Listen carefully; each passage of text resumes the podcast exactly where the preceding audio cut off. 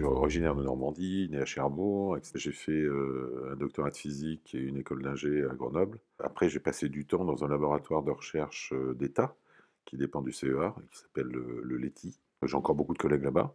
C'est à peu près 1500 à 2000 personnes. Et c'est vrai que c'est à l'origine de beaucoup d'innovations et de création d'entreprises.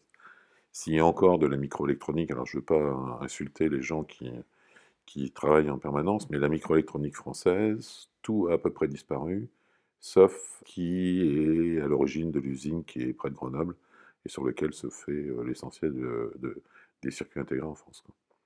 Donc ils sont vraiment à l'origine de, tout un tas d'innovations. Dans les iPhones, euh, il y a des choses qui viennent du LETI, euh, c'est vraiment un laboratoire qui est performant. Au tout début, quand je suis arrivé en 80, j'étais dans un laboratoire qui travaillait sur les cellules solaires.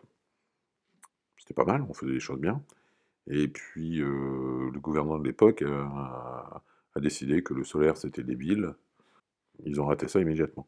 Donc, euh, comme ça utilisait des semi-conducteurs, on s'est mis à faire euh, ce qu'il y a derrière dans le verre pour les écrans télévision, ce qu'ils appellent les transistors couche mince. Donc, j'ai travaillé là-dessus jusqu'à ce que je parte du LETI. moi, je l'ai quitté en 91 et on a créé le DIM. Mais euh, on a choisi ce nom-là parce qu'en fin de compte, ça veut dire pixel. Je ne sais pas si vous vous rappelez, il y a eu une période, ils ont mis tout un tas d'académiciens ensemble pour euh, remplacer euh, des mots anglo-saxons par des mots français. Un pixel, c'est une contraction de picture element. Picture element, c'est élément d'image. Et ça fait le DIM. Personne n'a jamais utilisé ce truc-là, sauf nous, en fait.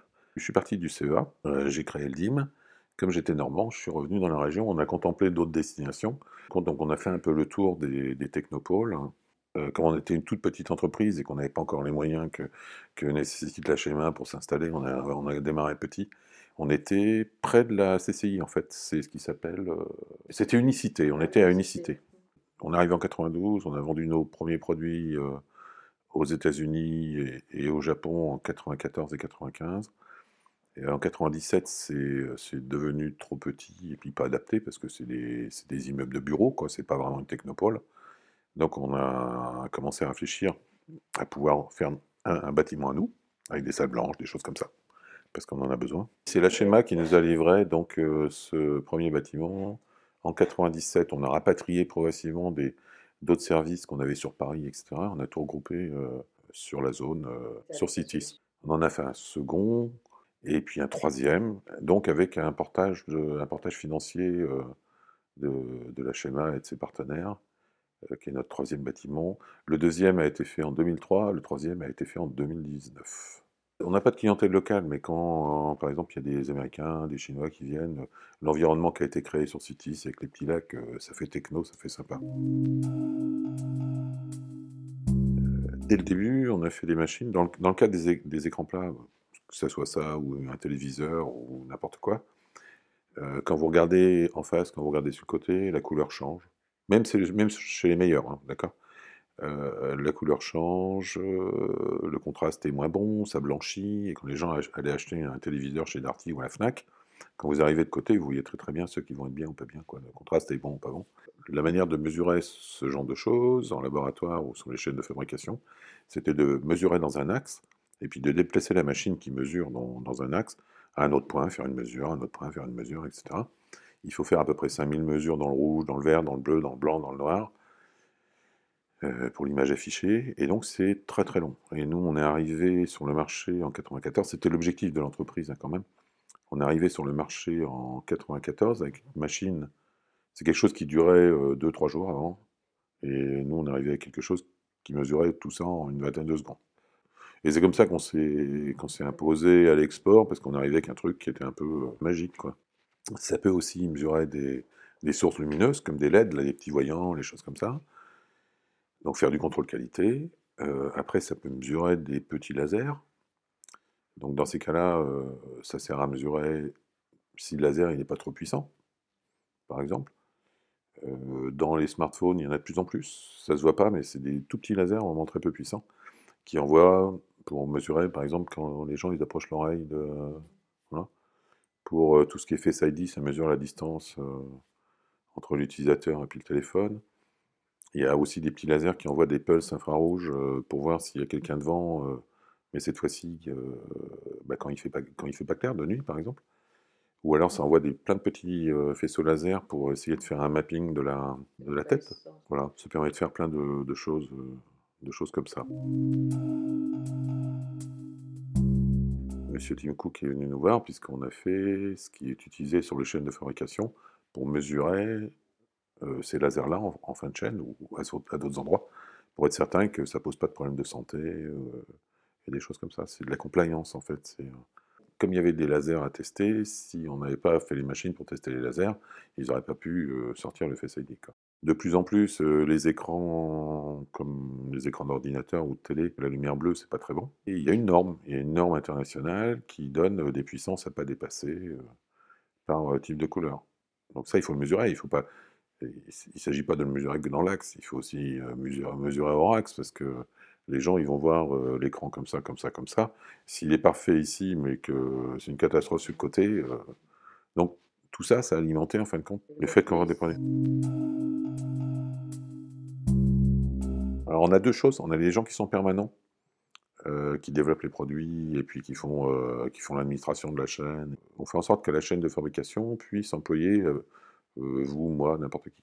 qui. Des spécialistes qui préparent le travail, qui expliquent bien ce qu'il faut faire. Et puis après, on a les opérateurs.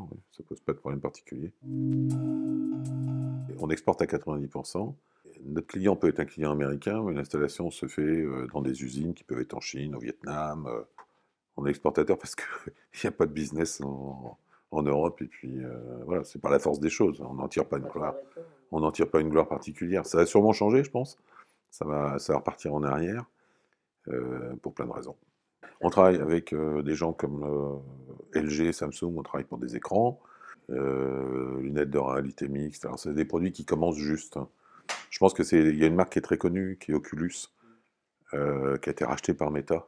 Ce qui fait effectivement notre un peu spécialité, c'est que on a des connaissances. Alors chez nous, on a des physiciens, on a des informaticiens, des choses comme ça, mais on a aussi un atelier de fabrication de lentilles et on fait euh, des optiques euh, pour nos protos nous-mêmes en fait. On conçoit les lentilles, on conçoit les systèmes optiques et on conçoit les lentilles. Après, on les fabrique, on les assemble pour des machines. On fabrique aussi de l'optique pour d'autres marchés. hein. Euh, C'est vrai que ça nous différencie beaucoup dans le mode de fonctionnement des autres entreprises.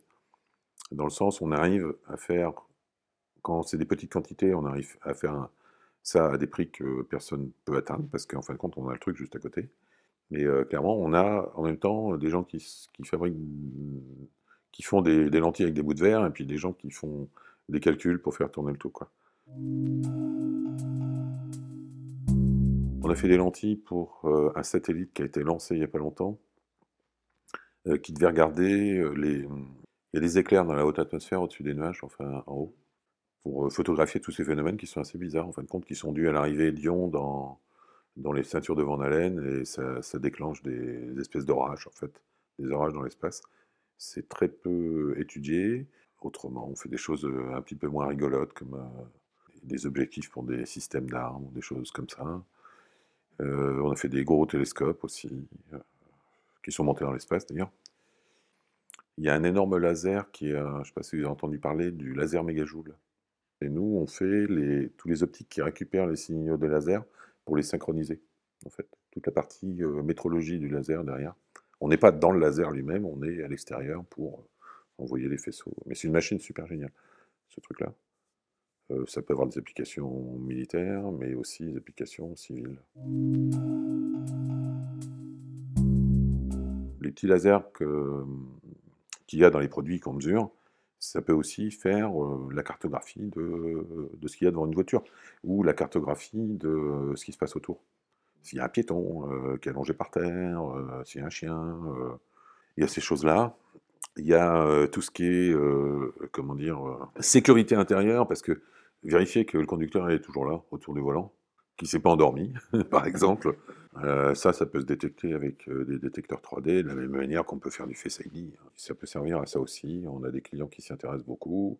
Mais c'est le tout début. hein. Honnêtement, ça va aller, euh, ça va aller doucement. hein. Parce que les technologies, on en parle, on en parle, on en parle. Et puis, quand vous regardez, en fait, il faut 20, 20 ans avant que ça se, que ça se diffuse. Quoi. Donc, nous, on a commencé à avoir des lunettes, euh, justement, de réalité euh, virtuelle. J'ai commencé à en voir à partir de, de- des années euh, avant 2000, quoi. Donc, et on nous disait, ouais, ouais, vous allez voir, c'est ça l'avenir, tu parles. On est en 2020, tu On est content d'être à Aéroville. Le, cadre de travail est très sympa. Je pense que tout le monde, tout le monde est content, les gens qui nous visitent sont contents.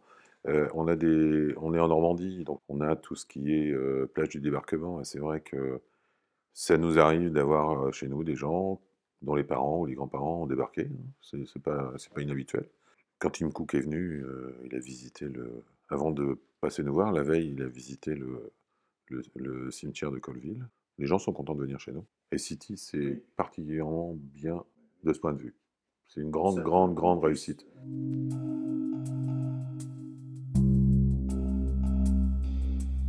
Bye.